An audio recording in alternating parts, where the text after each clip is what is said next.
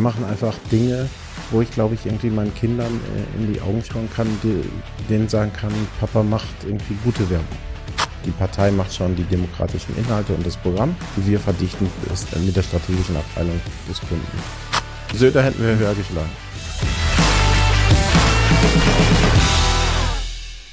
Herzlich willkommen, liebe Hörerinnen und Hörer, zum Macht was Podcast. Heute bin ich hier bei Raphael Brinkert. Äh, kennt ihr vielleicht unter anderem, weil er die Kampagne für äh, Olaf Scholz gemacht hat, letztes Jahr an der Bundestagswahl. Es gibt Leute, die sagen, er hat Olaf Scholz zum Kanzler gemacht, aber das lassen wir uns gleich nochmal erläutern.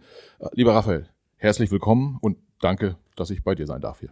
Ja, herzlich willkommen. Danke, dass du hier bist. Direkt mal äh, in den in den Inhalt sozusagen rein, den wir hier, den wir hier produzieren wollen. Du hast eine Agentur gegründet, Brinkert Lück, bist aber schon ein bisschen bisschen länger in dem äh, Umfeld unterwegs, was auch mit anderen Partnern schon äh, Agenturen aufgebaut. Sag doch mal kurz was äh, zu dir als Person.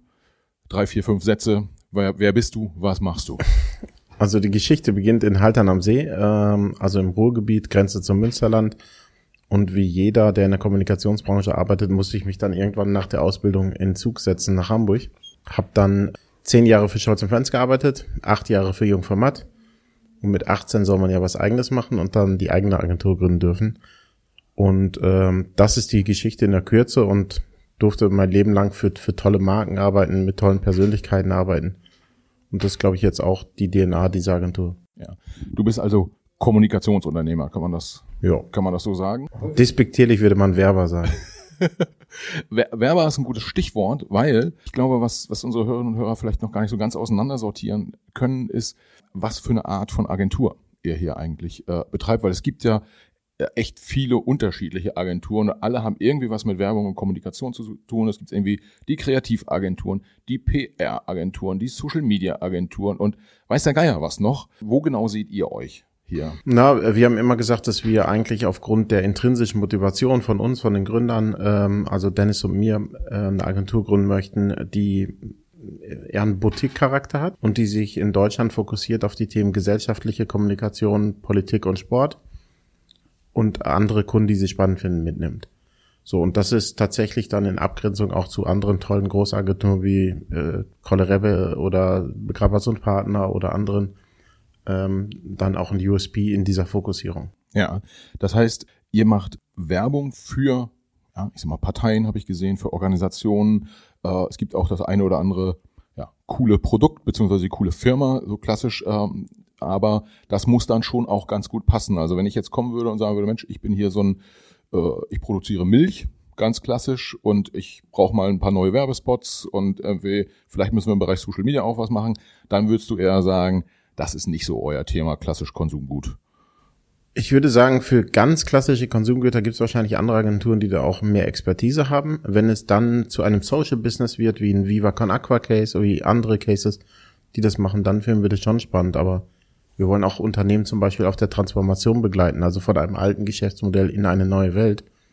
Das ist dann ähm, also extrem spannend, aber es ist tatsächlich so, dass wir viele Anfragen absagen. Ja, ja. Das heißt, der Kunde muss schon ein bisschen was Besonderes haben.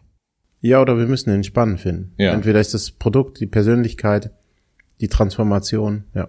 Ah, du suchst dir deine Kunden quasi so aus, wie ich mir irgendwie meine Podcast-Gäste. So ein bisschen, könnte man, könnte man dann sagen. Ihr macht ja auch, ähm, also ihr habt Produkthersteller, Unternehmen dabei, ihr habt äh, Verbände, Parteien, aber ihr macht auch eine ganze Menge im Bereich Sport. Ja? Kann man sagen, dass Sport so ein bisschen so ein Leidenschaftsthema ist, über das Gesellschaftliche hinausgehend? Also einfach, weil du Lust auf Fußball hast, beispielsweise? Ja, ich glaube, ich habe generell Lust auf ähm, olympische und paralympische Sportarten. Ich durfte den DSB jahrelang betreuen, ähm, den DFB an, an vielen Stellen und tatsächlich ist das eine intrinsische Motivation von mir. So kam auch die Gründung von Jungformat Sports zustande dann praktisch äh, auch die Starthilfe mit Jungformat für die Neugründung. So, und jetzt ist das Thema der ja, Gesellschaftskommunikation dann doch lauter geworden. Hat vielleicht mit dem Alter zu tun, wenn man nicht mehr aktiv Fußball spielt. ähm, die ähm, Gesellschaftskommunikation. Wenn ich das als Stichwort nehme, ich hätte ja schon mal so ein bisschen flapsig gesagt, irgendwie, du hast letztes Jahr dann den Olaf Scholz zum, zum Bundeskanzler gemacht. Ähm, äh, du berätst den, den DFB, Deutschen Fußball, äh, Deutschen Fußballbund. Das sind ja schon auch so, ich sag mal, das ist so die Top-Liga, die man, die man als Kunden haben kann, wenn man sich das aus der gesellschaftlichen Perspektive anschaut. Was bedeutet das eigentlich für eine Agentur? Also wie muss man da aufgestellt sein? Ist das quasi so ein, du hast vorhin gesagt, das ist Boutique. Was, was stellt man sich drunter vor? Sind das eher so zehn Mitarbeiter und Mitarbeiterinnen, die hier arbeiten, oder braucht man eher 100, um solche Kunden zu betreuen? Äh, über, über, über was für Umsätze redet man da, wenn man so eine Agentur baut? Wie, wie, ist, wie sind da so die Größenordnungen? Kannst du dazu was sagen? Na, wir haben im, äh, in der Pandemie gegründet, hatten im letzten Jahr knapp sechs Millionen Umsatz, nach Steuern sogar auch über eine Million Gewinn. Also es funktioniert auch kaufmännisch ganz gut. Wir sind jetzt in Zürich, in Haltern am See und in Hamburg mit insgesamt 60 Festangestellten plus ein paar festen Freien, mit denen wir immer wieder zusammenarbeiten. Wie eine Laura Geimer-Schwarz, wie ein Thomas Koch als Media-Instanz, wie andere Personen und ich glaube, es ist so ein bisschen so, dass wir Dinge, und wir haben es mal gesagt, wir sind irgendwie eine Agentur für die Tagesschau. Fürs Wetter können wir nichts. Aber der Rest lässt sich direkt oder indirekt durch Kommunikation nicht beeinflussen, aber schon supporten. Und das macht uns einfach Spaß. Es gibt andere Agenturen, äh, der Christoph Nann zum Beispiel, macht unfassbar gerne Food-Kommunikation. Er kann es wahrscheinlich auch tausendmal besser als ich. So, und jeder soll, glaube ich, dann, wenn er es darf, wenn er es kann, auch seiner Neigung, seiner Spezialisierung folgen und bei uns war es eher so Tagesschau-Themen. Ja, auch das ist ja so ein Punkt, wo, wo vielleicht irgendwie der eine oder andere sagen würde, Mensch, ist so ein Tick trocken, ähm, aber hat ja einen, einen relativ harten Impact sozusagen auf das, auf das Leben der Menschen, die, ja, täglich. Manchmal merken sie es, manchmal merken ja, sie es. Ja, 12 Euro Mindestlohn hat für 10 Millionen äh, Menschen direkt, indirekt eine Lebensverbesserung. Also dafür werben zu dürfen, ist, glaube ich, schon ganz geil. Ja, gutes Stichwort. Werben zu dürfen. Wie suchst du dir deine Kunden aus? Oder suchen sich deine Kunden dich aus? Äh, pitchst du noch, wie andere Agenturen das müssen?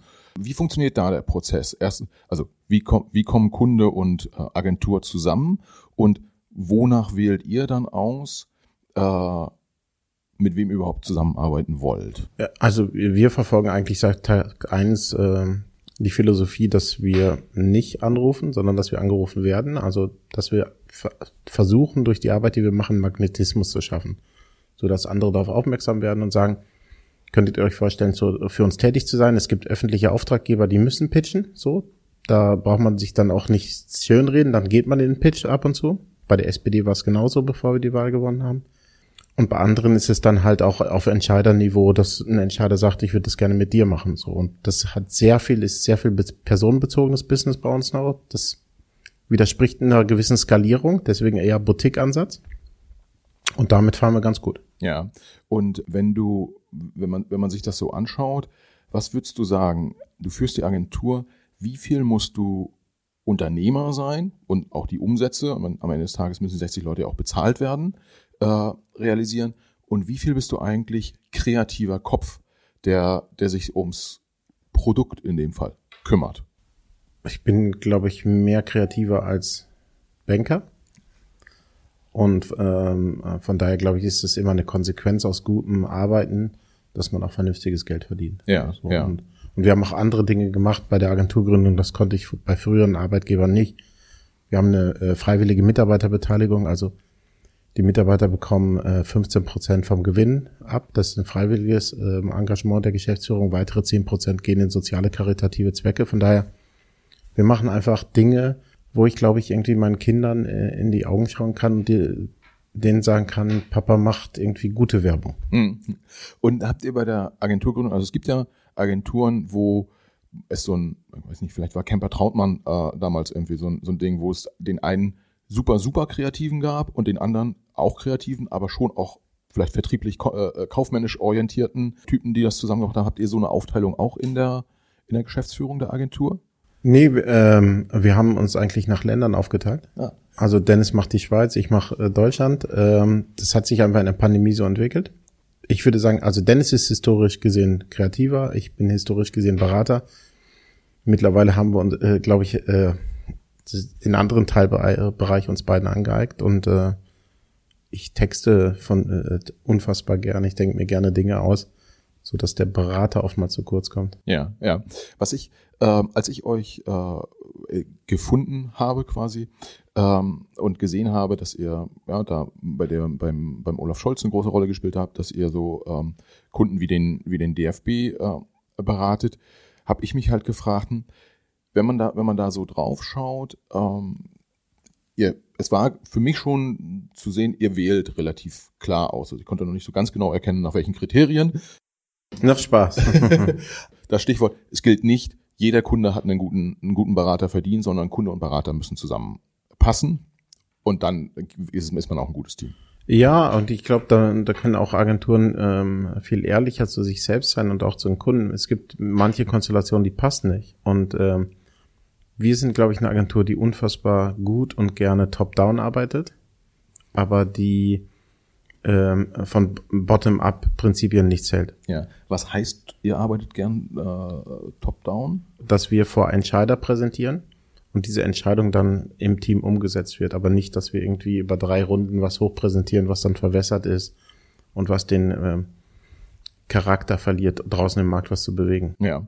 Und wenn diese Entscheider dann gesagt haben, ja, wir möchten mit euch zusammenarbeiten, ähm, dann gibt's ja, keine Ahnung, bei einer Mediaagentur würde man sagen, da wurden so und so viel Euro investiert und so und so viel Endkundenkontakte erreicht und es gab nochmal einen Abverkaufseffekt im, im Laden oder online oder wie auch immer. Bei den Themen, die ihr macht, die Bundestagswahl war ja so ein bisschen hopp oder top, ja, also man gewinnt oder man gewinnt nicht. Aber gibt's grundsätzlich auch eine Möglichkeit, eure Arbeit zu controllen sozusagen? Ja, klar, also durch Nullmessung ähm, indem man einfach, bevor man äh, zusammenarbeitet, schaut, wie ist der Markendreiklang, also Bekanntheit, Sympathie, Vertrauen etc. Aber auch harte Faktoren wie Umsatzziele. Ich bin Freund von harten äh, Faktoren. Bei äh, der Bundestagswahl war es ähm, relativ simpel, Wählerstimmen. Ja. Oder Zweitstimmen ne, an, der, an der Stelle. Und äh, bei anderen ähm, Themen ist es sowas wie Bekanntheit. Bei Leon Goretzka irgendwie ist es natürlich auch sowas wie äh, das öffentliche Bild von einem Profifußballer. So es sind ganz unterschiedliche Themen. Ja. Und ähm, wenn du, wenn du Kampagnen siehst da draußen, sei es eure eigenen oder auch die von, von anderen, gibt's da so ein, so ein Set von Punkten, was du abhakst, um zu sagen, das ist eine gute Kampagne, das ist eine schlechte Kampagne? Ja, es gibt ein paar Themen. Also es gibt, ähm, für mich ist in dieser gesamten Aufmerksamkeitsökonomie, in der wir leben, wo es um Klicks und Co. geht, möchte ich zum einen unterhalten werde. Das ist sicherlich ein Faktor, den Werbung äh, leisten kann oder Kommunikation. Und ähm, wir müssen wieder lernen, einfach zu kommunizieren. Weil die Leute sind draußen einfach alle komplett latent überfordert und wünschen sich Ruhe und klare Ansagen. Und das war, glaube ich, auch das Erfolgsprinzip des Bundestagswahlkampfs. Ja. Ähm, kann man dann sagen, dass sich Kommunikation in den letzten 10, 15 Jahren deutlich verändert hat, weil es einfach sehr viel mehr wird da draußen in Anführungsstrichen oder? Bei 10.000 Botschaften am Tag, die jeder von uns bekommt, laut letzten Studien absolut. Ja. So, und äh, also diese unterbrechende Funktion funktioniert auch. Ne? Also Kagler, Seidenbacher oder Check24 machen das auch sehr gut, ne? aber mit eigentlich äh, den Rezepten eines, des letzten Jahrtausends, nämlich durch Penetration. Das kann man immer noch, wird nur immer teurer. Wir glauben eher an Unterhaltung. Ja, das heißt, man wird versucht über Kreativität die Aufmerksamkeit ähm, der, der potenziellen Kunden oder der Zielgruppe zu erreichen. Ähm, das heißt, am Ende macht ihr auch nicht so viel was anderes als äh, einem Produzent, der jetzt, weiß ich nicht, eine, eine neue Netflix-Serie äh, versucht aufzusetzen, so ein Stück weit. Ja, und gleichzeitig nein. Also ich glaube, wir sind dann radikaler in den Botschaften, ne, simplifizieren Dinge, ähm, aber am Ende des Tages muss es auffallen. Ja. Und gibt es irgendwas, was sich in den letzten 20 Jahren so gar nicht verändert hat, wo du sagst so, das sind irgendwie Gesetze, zwei, drei, das ist äh, immer so gewesen, das wird immer so sein in der Kommunikation? Ja, ich glaube, das ist, äh, also keep it simple and stupid ist ein, eine Regel aus den 80ern. Ich würde sagen, es braucht noch Kreativität, um dann halt genau diese Durchdringung bekommen. Ich glaube, in der Medienvielfalt, die wir sehen, über soziale Netzwerke und Co. finde ich ein unfassbarer Gewinner ist das klassische Plakat, weil man kann es nicht wegswipen. Und es hat nicht äh, die Reduktion von Tageszeitungen, also in den Abozahlen oder aber auch äh, vom linearen TV. Bei Netflix sehe ich keine Werbung. Aber äh, das Plakat hat noch diese unterbrechende Funktion. Und wenn ein gutes Plakat ist, unfassbar toll. Ja. Und das wird ja dann häufig auch in Social Media rein verlängert. Äh, einfach, weil es ist das, ist das übrigens was, worüber ihr nachdenkt? Also wenn ihr einen, ein Motiv macht beispielsweise, wo ihr sagt, okay, das zieht Aufmerksamkeit und es animiert Leute auch noch davon ein Foto zu machen und in ihrem Instagram-Account zu teilen? Definitiv. Also das Sprichwort oder der Fachbegriff wäre dann kostenlose PR-Verzinsung. Egal ob ein Plakat oder ein TV-Spot oder whatever. Kostenlose PR-Verzinsung ist immer relevanter. Ja, ja. Und wenn ich mir jetzt dann angucke, die, die Kunden, für die ihr arbeitet, ähm, ihr habt ja auch, um, um da vielleicht so ein bisschen das Gleichgewicht auch zu zeigen, ihr habt auch schon 2019 für die CDU in dem, im Europawahlkampf für Angela Merkel, äh, für Angela Merkel gearbeitet. Jetzt würden wird nicht eine, für Herrn Merz. jetzt, jetzt, jetzt, jetzt wird wahrscheinlich der eine oder andere sagen, im Prinzip hat sich zwischen 2019 und 2021 nicht so viel äh, geändert äh, für die die Themen sozusagen, die wir da haben das Vizekanzler, also das Vize haben wir gestrichen, ja. Das war, war ja wahrscheinlich auch einer der Erfolgsfaktoren, einfach äh, sozusagen Kontinuität zu, zu zeigen. Die Strategie war relativ schnell klar. Und zwar war es, ähm, dass man ausgemacht hat, ähm, mit dem Alex Petring, Lars Klingbeil und dem gesamten Team bei der SPD, dass es so rund 13 Prozent Merkel-Wähler gibt, die frei werden und wer die gewinnt, gewinnt die Wahl. Wenn man sich solche Themen anguckt, und gerade so politische Themen sind ja häufig auch schwergängig. Ja? Also man, jetzt Mindestlohn ist so ein Thema, das kann man reduzieren, in Anführungsstrichen, auf zwei oder drei Zahlen. Ähm, aber äh, der, das ganze Thema äh, Klima, Klimakrise ist sehr komplex, Energiekrise ist sehr, äh, sehr komplex, haben wir jetzt ja leider, leider Gottes gerade. Verkehrspolitik ist, ist sehr komplex, Bildungspolitik ist sehr komplex. Wie kriegst du es hin, diese ja zum Teil auch langweiligen, komplexen Themen auf den Punkt zu bringen, dass die Leute sagen, ja, boah, ist geil, will ich. Ja, also äh, im Plakat war es tatsächlich die dramatische Vereinfachung, worum geht's. Also da haben wir nachher nur noch Kanzler für Deutschland geschrieben ähm, und tatsächlich über Olaf kommt und dann mit dem Rot äh, sehr, sehr plakativ das umgesetzt. Wir haben aber auch ähm, Matroschkas benutzt, um äh, darzustellen, was steckt drin, wenn du die SPD wählst versus die CDU. Und das war dann Viral-Hit, weil die CDU darauf angesprungen ist. Ja. Und bei diesen, was steckt drin, da sind ja dann am Ende des Tages Inhalte entscheidend oder sollten zumindest entscheidend sein. Ähm, wie genau guckst du drauf auf diese, auf diese Inhalte, auch vielleicht mal abgesehen dann von der, von der SPD, äh, wie sehr müssen das auch deine Inhalte sein, damit du da überhaupt, also erstmal, dass du für die äh, Partei dann arbeitest und zweiter Punkt, dass du dann auch einen guten Job machen kannst. Bei der SPD war es tatsächlich so, dass der Kunde uns unfassbar vertraut hat ähm, und es uns unfassbar auch viel Freiraum gegeben hat, dass er Mut hatte, äh, neue Wege zu gehen, radikaler zu werden in den Aussagen, unterhaltsamer zu werden. Wir hatten Motive, wenn zwei sich streiten, arbeitet der Dritte, ne, wo man Baerbock und Laschet gesehen hat, wie sie streiten. Also wir haben einfach versucht, eine neue Art der Kommunikation zu nehmen. Wir auch ein bisschen, ich durfte sechs, sieben Jahre für Sixt arbeiten, ein bisschen Sixt-Kommunikation in die Wahl reinzubringen. Also und das ähm, hat dann nicht nur Sixt erfolgreich gemacht, sondern auch Olaf Scholz.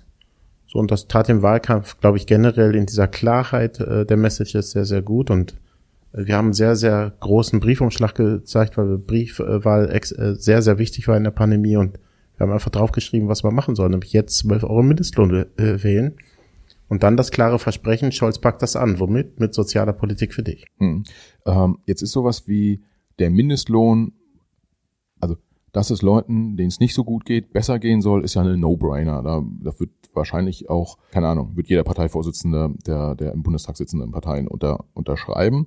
Das heißt, sich das sozusagen zu eigen zu machen, auch als, als Werber, ist nicht so, nicht so schwer. Aber es gibt ja schon so ein paar politische Themen, wo man sagt, Mensch, da könnte man vielleicht auch privat anderer Meinung, anderer Meinung sein. Gab es da Themen, wo du gesagt hast, hm, ja, das kann ich jetzt, also das steht meinetwegen im SPD-Wahlprogramm oder 2019 auch, äh, äh, hat, war das irgendwie für Angela Merkel wichtig. Das war aber jetzt nicht so, dass du gesagt hast, also ich persönlich würde das irgendwie auch cool finden, wenn das so, ähm, äh, wenn das dann so umgesetzt wird. Aber du hast es dann trotzdem irgendwie den Kunden nach bestem Wissen und Gewissen betreut, weil es halt auch einfach ein Job ist, oder? Ich habe das Wahlprogramm bis heute noch nicht gelesen. Okay. Also wir haben sehr schnell, ähm, äh, also wir haben es natürlich überlesen, aber wir haben sehr schnell bestimmte Themen rausgearbeitet, die eine Relevanz haben, die tatsächlich die auch relevantesten Punkte aus der Bevölkerung sind, die gleichzeitig soziale Politik für dich sind. Und die haben wir dann tatsächlich immer wieder anders kreativ aufgelöst und erzählt. Hm, hm. Und also, weil du sagst, dass das SPD-Wahlprogramm gar nicht so äh, kom komplett gelesen. Nein, du liest es kurz, äh, du äh, überfliegst es, ähm, aber ähm, am Ende des Tages sind es fünf, sechs, sieben Punkte, die du rausarbeitest und die du für die Kommunikation nimmst. Und dann ist die alte Tennisballregel. So viel kannst du dir ja. äh, nicht jemandem zuschmeißen. Ja. Das heißt, wer jetzt, wenn jetzt jemand da draußen sozusagen auf der Straße läuft und sagt, der Raphael Brinkert, der ist im, also SPD-Wahlprogramm ist auch eins zu eins das, was, was er sich wünscht.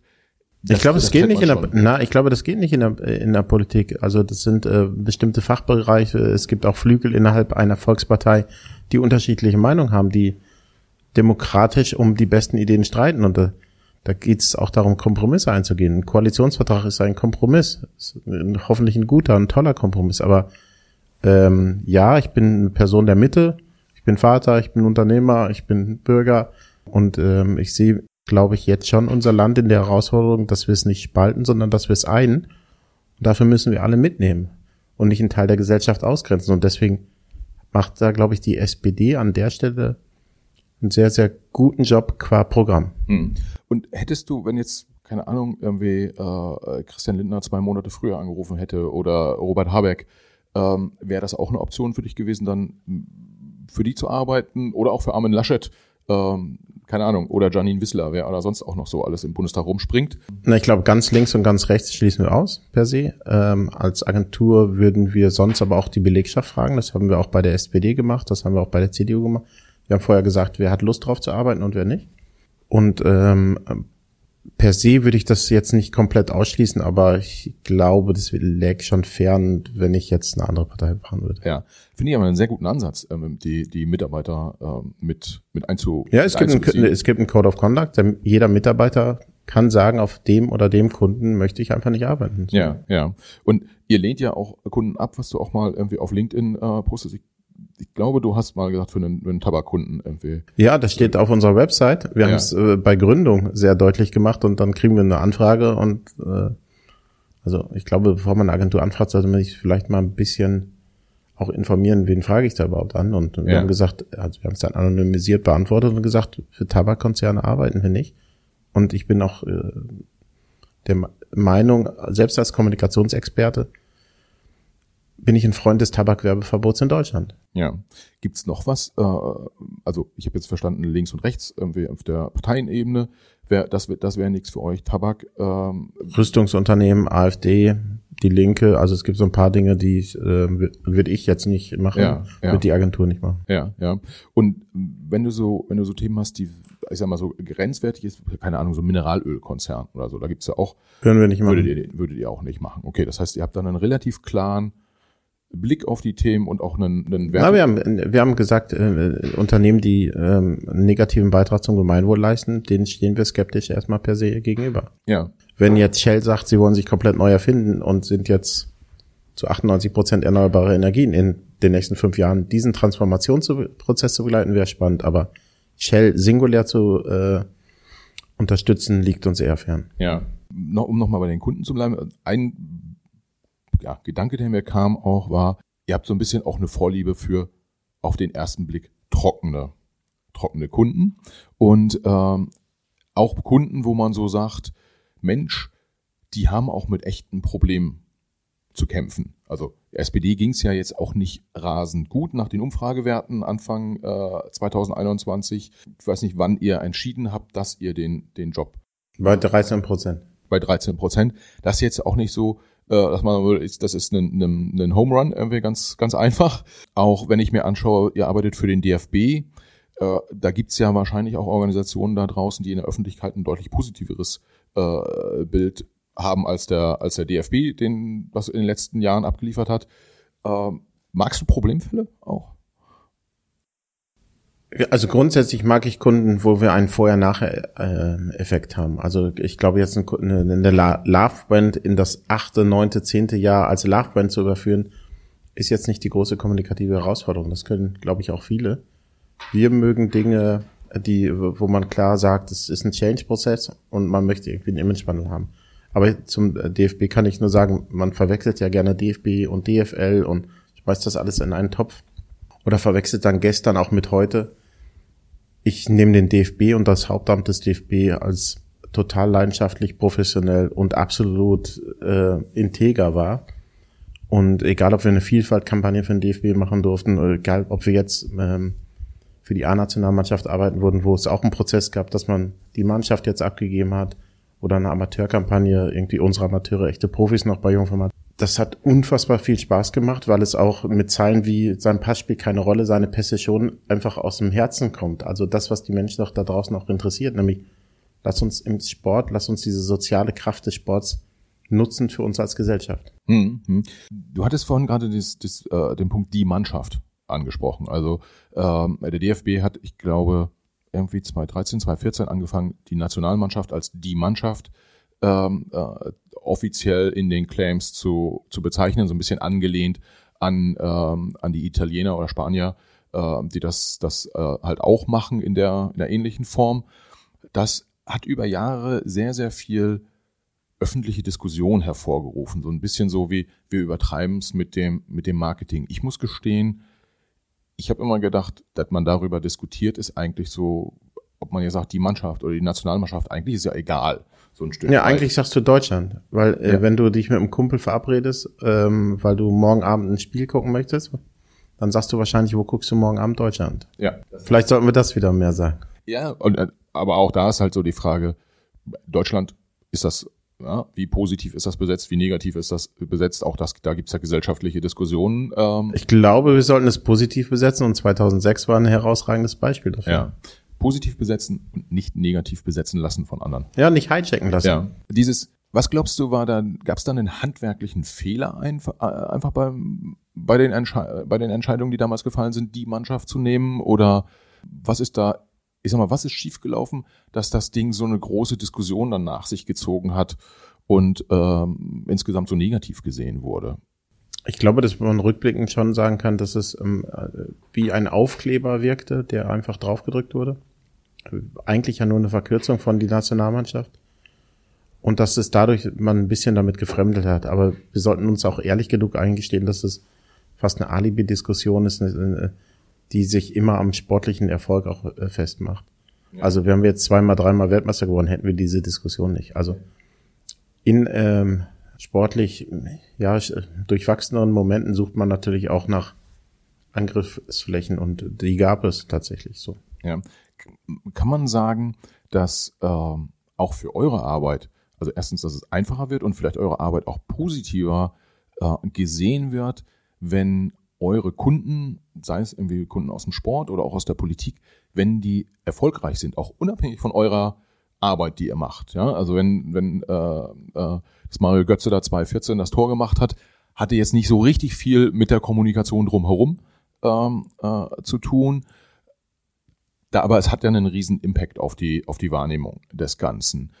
Äh, wie wie betrachtest du das? Würdest du auch sagen, Mensch, wenn das also ja, wenn wir jetzt keine gute Mannschaft da nach Katar zur WM schicken und äh, relativ wahrscheinlich ist, wir scheiden in der, in der Vorrunde aus, äh, wie das 2000 äh, bei der EM ähm, äh, passiert ist.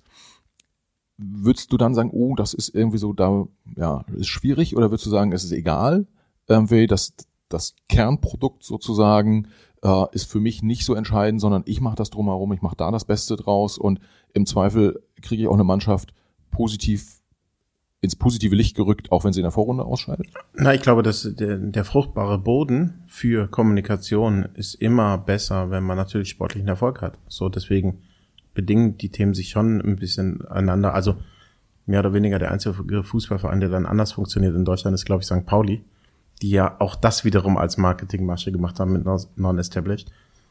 Ähm, es ist schön zu sehen, wenn, wenn auf und neben dem Platz praktisch äh, einen Chorgeist äh, wiedergeben. Und es geht auch nicht irgendwas zu verkaufen, sondern es geht einfach darum, auch den Jungs, die für Deutschland spielen dürfen, irgendwie eine Bühne zu geben, dass sie äh, sich wohlfühlen. Ja. Also von daher ist, darf man auch Kommunikation an der Stelle nicht überbewerten, glaube ich. Gehst du denn mit den, mit den Jungs sozusagen auch ins Gespräch? Also keine Ahnung, klingelst du mal bei Manuel Neuer durch und, und fragst ihn, wie er sich so fühlt mit der Kommunikation um die Nationalmannschaft drumherum? Das Mandat der Nationalmannschaft haben wir jetzt erst seit Mai, April, Mai. Von daher wird sich das sicherlich in Zukunft ergeben. Ja, ich kenne die Jungs die, oder viele davon auch durch äh, Ideen mit äh, Leon Goretzka und Jo Kimmich, als wir Wiki Corona gemacht haben in der Pandemie, andere Dinge, wo man sich aus der Vergangenheit kennt und äh, ich habe da eigentlich einen ganz guten Draht zu den Jungs, aber es gibt natürlich auch ein, äh, das Teammanagement des DFB, äh, den Oliver Bierhoff, den Thomas Verhechti und Co. oder Max Arten, die natürlich auch mit uns gemeinsam genau diese Themen erarbeiten und dann auch mit der Mannschaft äh, gemeinsam abstimmen. Es gibt auch Impulse aus der Mannschaft, was man oftmals irgendwie unterschätzt oder was medial dann immer so als Fragezeichen formuliert wird. Äh, also ich kann nur sagen, wenn ich mit beispielsweise mit Leon zwei, drei Stunden zusammensitze, dann ist das keine Einbahnstraße, sondern dann diskutieren wir über Themen und dann kommen extrem viele Impulse auch von ihm. Mhm. Und wenn du äh, so eng mit den, äh, mit den Jungs zusammenarbeitest, gibt's dann so eine Art. Ja, nicht mit allen, ne? Also mit, mit einigen ähm, äh, Vertretern, also auch, auch mit dem Oliver Bierhoff äh, äh, zum Beispiel. Gibt's dann so eine Art, äh, ich sag mal, Konkurrenzausschlussklausel, sprich irgendwie für die Schweizer Nationalmannschaft, Nationalmannschaft würdet, würdet ihr nicht arbeiten? Ähm, es gibt jetzt keine Branchenexklusivität oder ich glaube auch, dass der, der Konkurrenzdruck zwischen Schweiz und Deutschland dann vielleicht nicht so gegeben ist, ohne den Schweizern zu nahe zu treten. Ähm, das gibt es bei Fußballvereinen sicherlich punktuell. Also für Dortmund und Schalke zu arbeiten ist vielleicht dann schwierig. In der Kommunikation, in der IT oder so ist vielleicht einfacher dann. Es fällt mir auch schwer, jetzt für mehrere Fußballer zu arbeiten, wenn du da einen aktiven hast oder ein, zwei, weil es dann doch irgendwie auch Handarbeit ist. Aber, ja. aber sowas wie Nationalmannschaft und einen Club äh, beispielsweise. Das ist kein, äh, kein Problem. Das ist kein Problem. Das, das ist total super. Ich vielleicht sind noch Bayern und die Nationalmannschaft, die dann vielleicht auch ein bisschen immer um Deutungshoheit sicherlich äh, medial kämpfen, aber also ich, ein Verein wie Schalke oder so hätte, äh, ja. HSV hätte null Problem damit. Ja. ja, also man kann man kann schon auch dann äh, so für für gleiche Kunden im, im äh, oder für Kunden im gleichen Segment auch arbeiten, solange es kein ganz, ganz harter direkter äh, ja, Wettbewerb, Wettbewerb ist. Und es ist ja äh, auch ein sportlicher Wettbewerb äh, oftmals dann, ne? Ja. Also man darf die Kommunikation dann nicht überbewerten, glaube ich. Ja. Und wenn wir, wenn wir uns die, die Themen angucken, wie viel ist eigentlich agieren von dem, was ihr macht und wie viel ist reagieren? Also jetzt beim Fußball äh, ist vielleicht auch Reaktion auf gute oder schlechte äh, Resultate beim Bundestagswahlkampf, ja, das waren dann die Umfragewerte vielleicht, auf die man reagieren oder agieren konnte, äh, oder irgendwie Patzer der, der anderen, ja, Annalena Baerbock schreibt ein Buch oder. Haben wir nicht thematisiert. Habt ihr nicht thematisiert. Das heißt, äh, ihr habt eher so den Ansatz zu agieren und euer Ding durchzuziehen oder reagiert ihr auch? Oder kann man es nicht sagen? Beides. Also wir sind unfassbar große Freunde von Realtime Advertising. Also etwas passiert und wir reagieren innerhalb von, das ist so ein bisschen wieder diese Six-Mentalität innerhalb kürzester Zeit drauf.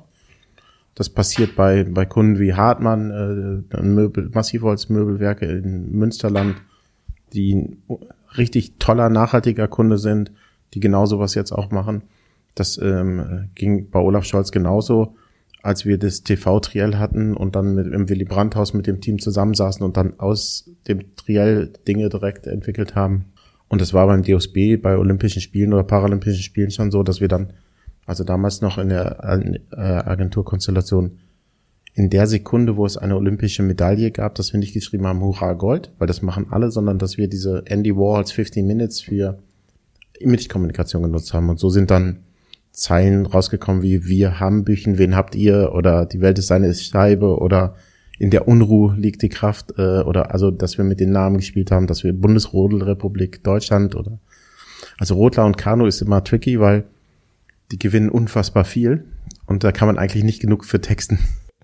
Ja, das, da, man, man kann auch zu erfolgreich sein, ja, für die. Für die ja, nicht wir, aber die Sportler. Also die setzen einen dann schon unter Druck. Ja, ja. Du hast gerade gesagt, da habt ihr im Willy Brandt Haus zusammen äh, gesessen. Mit, mit wem habt ihr da dann gesprochen? Habt ihr euch dann mit irgendwie, keine Ahnung, Kevin Kühnert abgesprochen oder äh, Generalsekretär oder äh Zum damaligen Zeitpunkt war es ähm, bei den TV-Triellen äh, Triellen waren Lars und ich zugegen in der Regel. Ähm, aber im Willy Brandt-Haus saß ein größeres Team aus dem Marketing-Team des Willy Brandt-Haus mit der Jessica Wischmeier als Bundesgeschäftsführerin und Co. Und dann von uns äh, die Theresa Gramko, Tobi Wagner, Olli Behrenso, die das dann halt auch erarbeitet haben. Ja. So und ähm, eigentlich, also wir hatten beim Wahlkampf eine F1-Gruppe, also Formel 1-Gruppe. So waren wir innerhalb von einer Stunde in der Lage, eine Idee zu entwickeln und frei zu bekommen und Ja. tatsächlich raussenden zu können. Ja, der Lars, den du gerade angesprochen hast, Lars Klingbeil, äh, jetzt Parteivorsitzender, Ja. damals Generalsekretär, noch ähm, in der Partei. Eine Diskussion, die es ja gab zu dem Zeitpunkt, und da würde mich interessieren, inwieweit ihr da involviert war, dass äh, die beiden Parteivorsitzenden und ich glaube sogar insbesondere Saskia Esken während der ähm, während des Wahlkampfes nicht in der aller, allerersten Reihe kommunikativ unterwegs waren. Und da gab es ja durchaus Journalisten, die gesagt haben, das passiert, weil die Frau Eskin kommt nicht ganz so gut an irgendwie in den, in den Medien. Ist das was, was ihr auch mitdiskutiert habt damals im Willy Brandt-Haus? Oder gab es diese Diskussion? Saskia stand ja schon in der ersten Reihe, nämlich in ihrem Wahlkreis. Äh, auf nationaler Ebene konnte man sie nicht wählen und da gab es ganz klar eine Persönlichkeitsentscheidung für Olaf.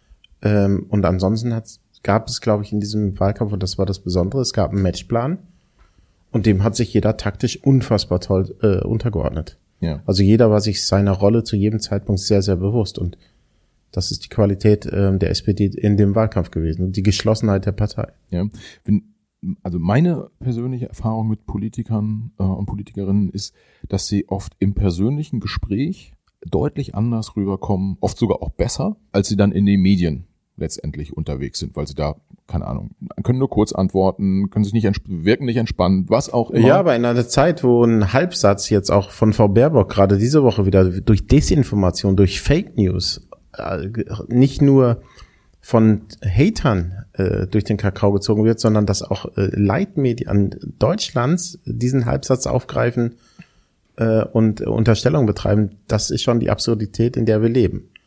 Dem res resultiert dann tatsächlich auch ein derartiges Verhalten.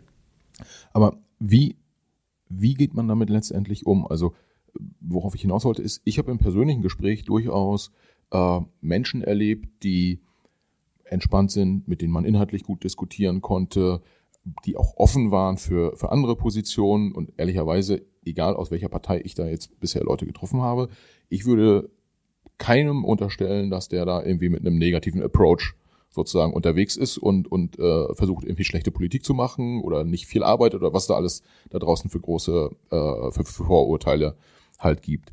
Aber häufig kommen die Themen ja in den, in den Medien einfach nicht gut rüber. Coacht ihr die Leute dann oder Nee, wir machen jetzt kein klassisches Medientraining oder sagen jemandem, wie er sich anzuziehen hat oder so. Äh, Das machen vielleicht andere Berater, aber ich nicht, äh, sondern äh, wir machen dann die Kommunikation und die werbliche Kommunikation und das in Übereinstimmung dann tatsächlich auch mit Kundenbriefings, mit ähm, einer klaren Zielsetzung. Aber das war zum Beispiel auch das Tolle bei Olaf Scholz. Also äh, er war sich halt jederzeit an jedem Ort seiner Rolle bewusst. Ja. Und jetzt gibt es auch Leute, die sagen, Mensch, Olaf Scholz, Armin Laschet, die, die beiden hat gar nicht so viel unterschieden.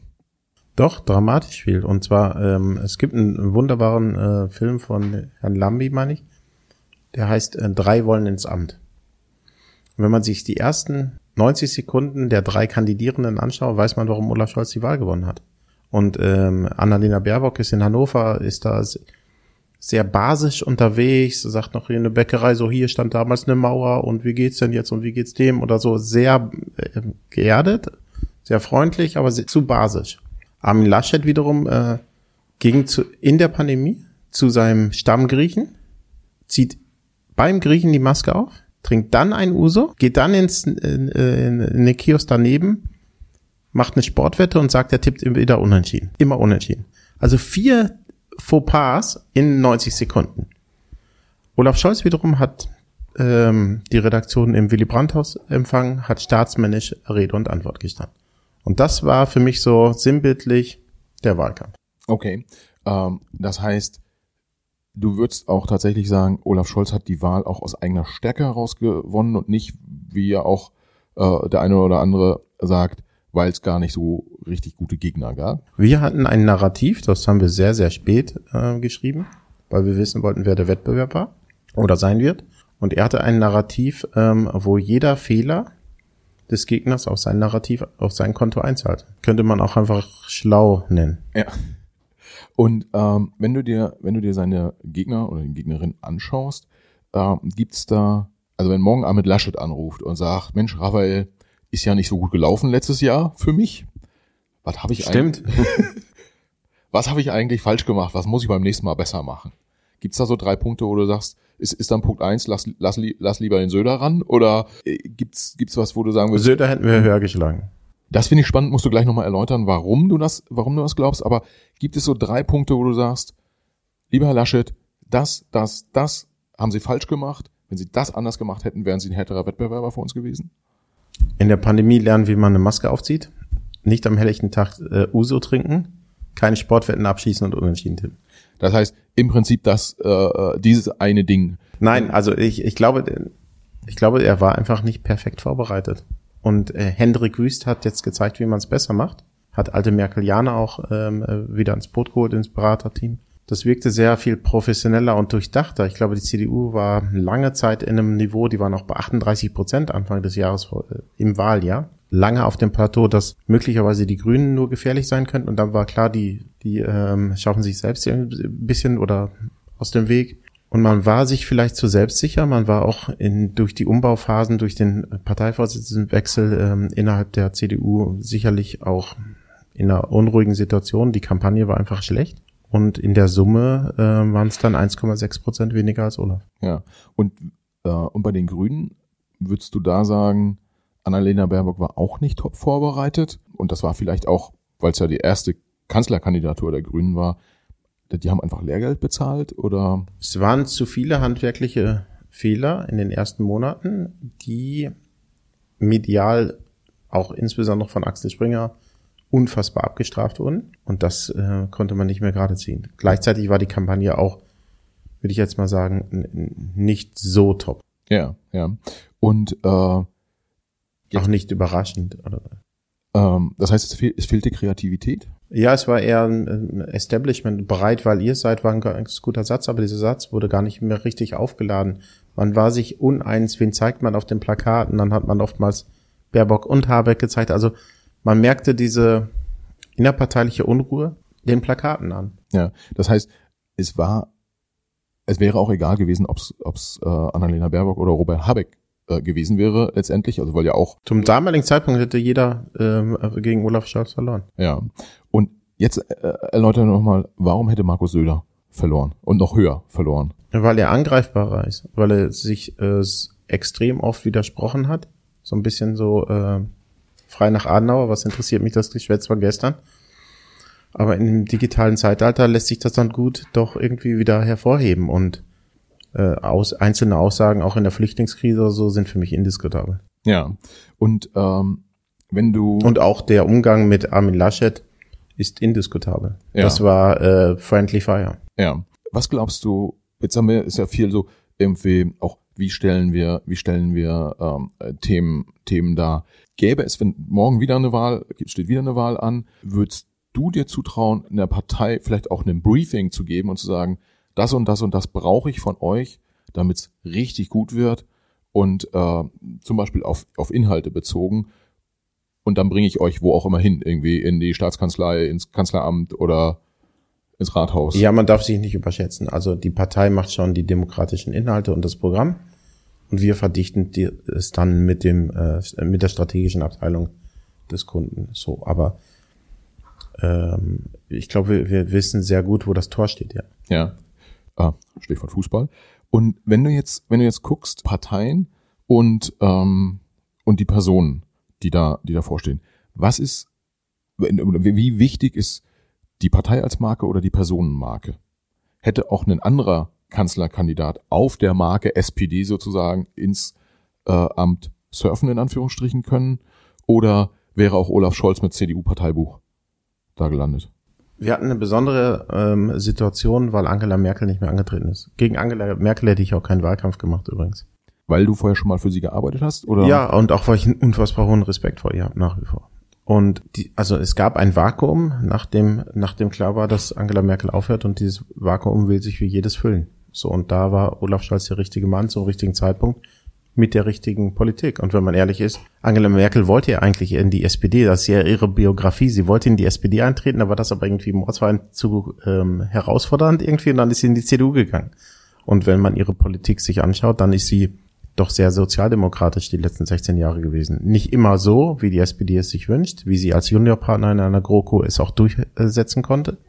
Aber es sind viele Inhalte, auch das Thema der Flüchtlingskrise, Das war nicht Herr Merz, den ich da sprechen hörte. Ja, das äh, sind ja Themen, die innerhalb der CDU durchaus kritisch äh, äh, dis diskutiert werden.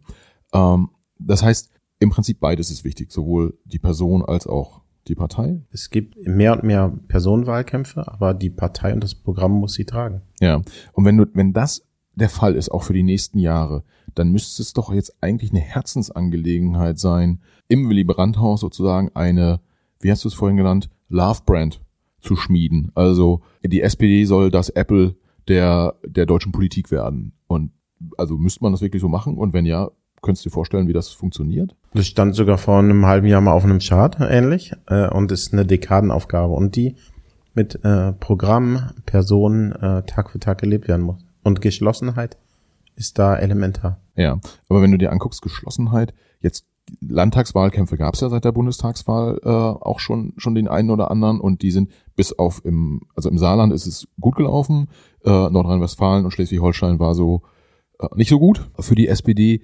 Das heißt, da da ist ja permanent Arbeit zu tun und du hast im Prinzip auch einen zersplitterten Markt, nenne ich es mal. Na, es ist ein föderalistisches System.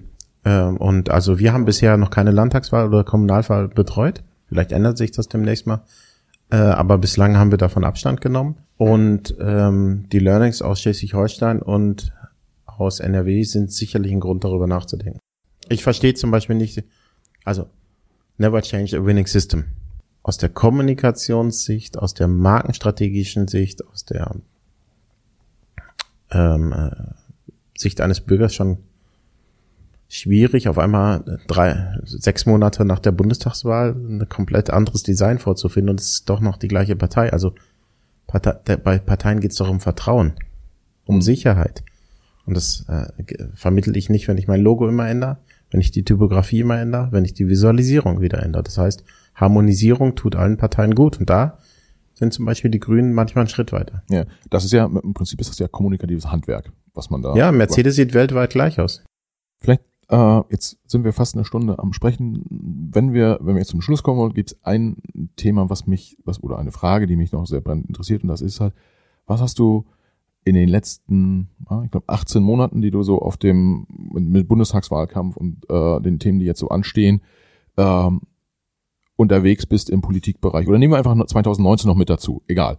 Was hast du gelernt in den letzten vier, fünf Jahren äh, über politische, politische Kommunikation einerseits und über den Politikbetrieb insbesondere äh, in Berlin andererseits? Ich habe zunächst mal unfassbar vielen Respekt gelernt vor den Politikern, also wie viel die arbeiten, welche Intensität das hat. Äh, das ist ähm, eher eine 80 oder 120 Stunden Woche als eine 40 Stunden Woche. Ähm, von daher ist der Respekt nochmal gewachsen.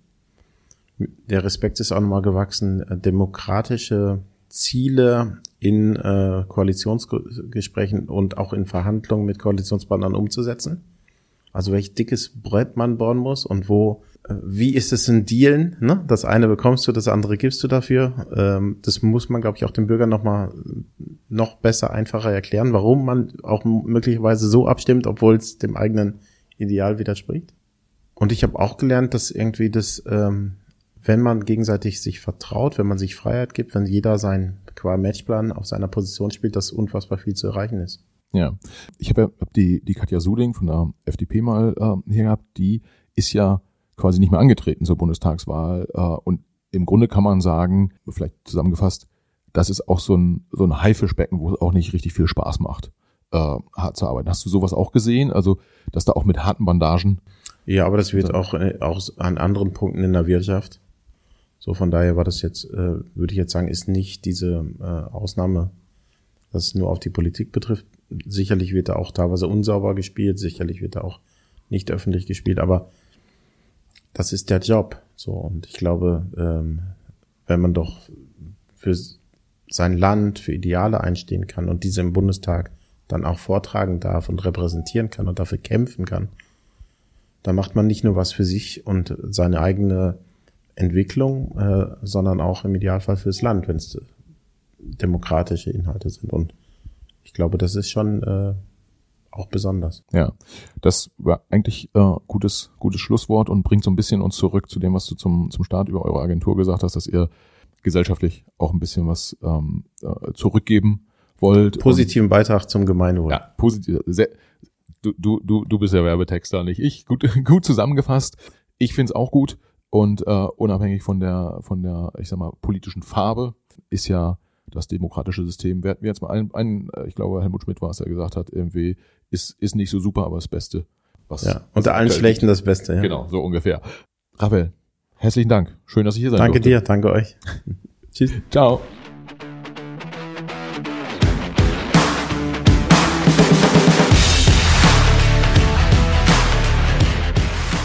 Liebe Hörerinnen und Hörer, vielen Dank fürs Zuhören. Schön, dass ihr auch dieses Mal wieder dabei wart.